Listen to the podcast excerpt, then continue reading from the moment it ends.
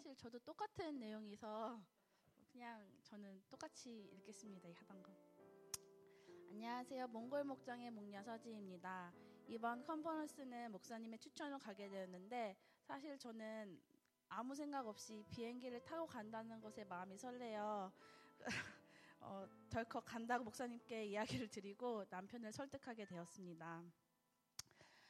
어, 목컨 가기 일주일 전 공항 픽업이 organize 되었는데 저희 가정이 아침 5시까지 목사님 댁으로 가게 되었습니다. 그날 저는 시온이가 아파 모임에 참석은 못하고 남편한테 전해 들었는데 그 이야기를 듣고 남편이 너무 일찍 간다고 불평을 했습니다. 하지만 목컨에 가기 며칠 전 갑자기 상황이 바뀌어서 저와 남편만 다시 티켓팅을 하게 되었고 또 다른 분들은 바뀐 상황 때문에 한 시간 더 일찍 공항을 가야 됐었습니다. 사실 저희는 조금 더 느긋하게 가도 되는데 목사님께서 한 차로 픽업을 다 하셔야 되니 저희도 같이 가야 돼서 새벽 4시까지 목사님 댁에 가게 되었는데 저는 그 말을 듣고 또 불평을 했습니다. 어쨌든 출발 전날 목사님 댁에서 자기로 결정을 하고 목사님 댁에 있었 자고 일어나서 핸드폰을 보니 저희 비행기가 캔슬이 되었다고 메일이 와 있었습니다. 너무 당황스러웠지만 다른 비행기로 바꿀 수 있도록 해주길래 어, 저희는 조금 이르게 도착할 수 있는 비행기 목, 그 모컨 시작 전에 여유롭게 도착할 수 있는 그 비행기로 바꾸어서 다른 분들보다도 빨리 가야 되는 상황이 되었습니다.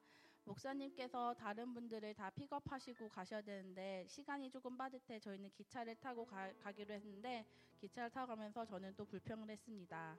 센트럴역에 내려서 공항 가는 기차를 기다리는데 목사님께서 전화가 오셔서 다른 팀들 공항에 다 내려줬다고 하시면서 저희가 어디랑 물으시는데 저는 그 시, 그때 시험이 들었습니다.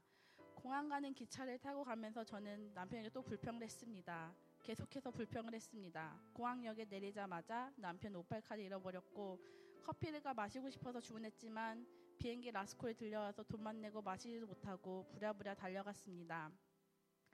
줄 서서 차례를 기다리면서 돈을 내고 마시지 못한 커피가 아까워 또 불평을 했습니다.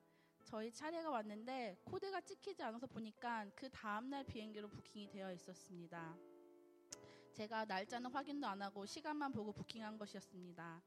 자포자기한 심정으로 승무원에게 자초지종을 설명하니 여기저기 전화를 해보다가 저희가 타려고 했던 비행기에 두 명이 오지 않아 저희가 타도 된다고 했습니다. 감사함도 잠시 저는 비행기에서 골코공항에서는 커피를 마실 수 있겠지 기대하며 내렸는데 픽업해 주시는 바로 분이 바로 오셔서 저희를 픽업해 주셨습니다. 저는 마음속으로 불평했습니다.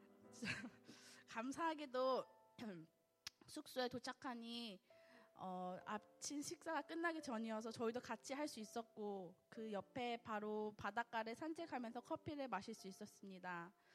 가만히 생각해 보니 그 하나님이 그날 아침에 저에게 행하신 일들이 너무 놀랍고 감사했습니다. 하나님께서 저희 부부를 이렇게 잘 도착하게 하시려고 계획하신 일들을 보지 못하고 투덜거린 제 모습이 너무 부끄러웠습니다. 하나님이 저에게 먼저 감사함으로 기쁨으로 살아가라고 말씀하시는 것 같았습니다. 이번 컨퍼런스 주제 찬양 세일을 행하시는 주님이라는 찬양이 있는데 그 가사가 저의 고백을 대신해 주고 있는 것 같아서 한번 읽어 드리겠습니다. 사람의 눈으로 바라볼 때 어제와 같은 오늘이지만 지금도 살아서 역사하시는 주님을 나 신뢰해. 현실의 눈으로 바라볼 때 눈앞의 세상이 전부 같지만 내 안에 계셔 늘 함께 하시는 성령님 세일을 행하시네. 주께서 광야의 길을 내고 사막의 강을 만드시니 주님의 높고 위대하심을 나 찬양하리라. 새해를 행하시는 주님 온 맘 다해 주 찬양해 나의 영혼이 주님의 뜻 따라 살아가게 하소서. 새해를 행하시는 주님 온 맘 다해 주 사랑해 새 부대가 되게 하여 주사 주님의 길 가게 하소서. 감사합니다.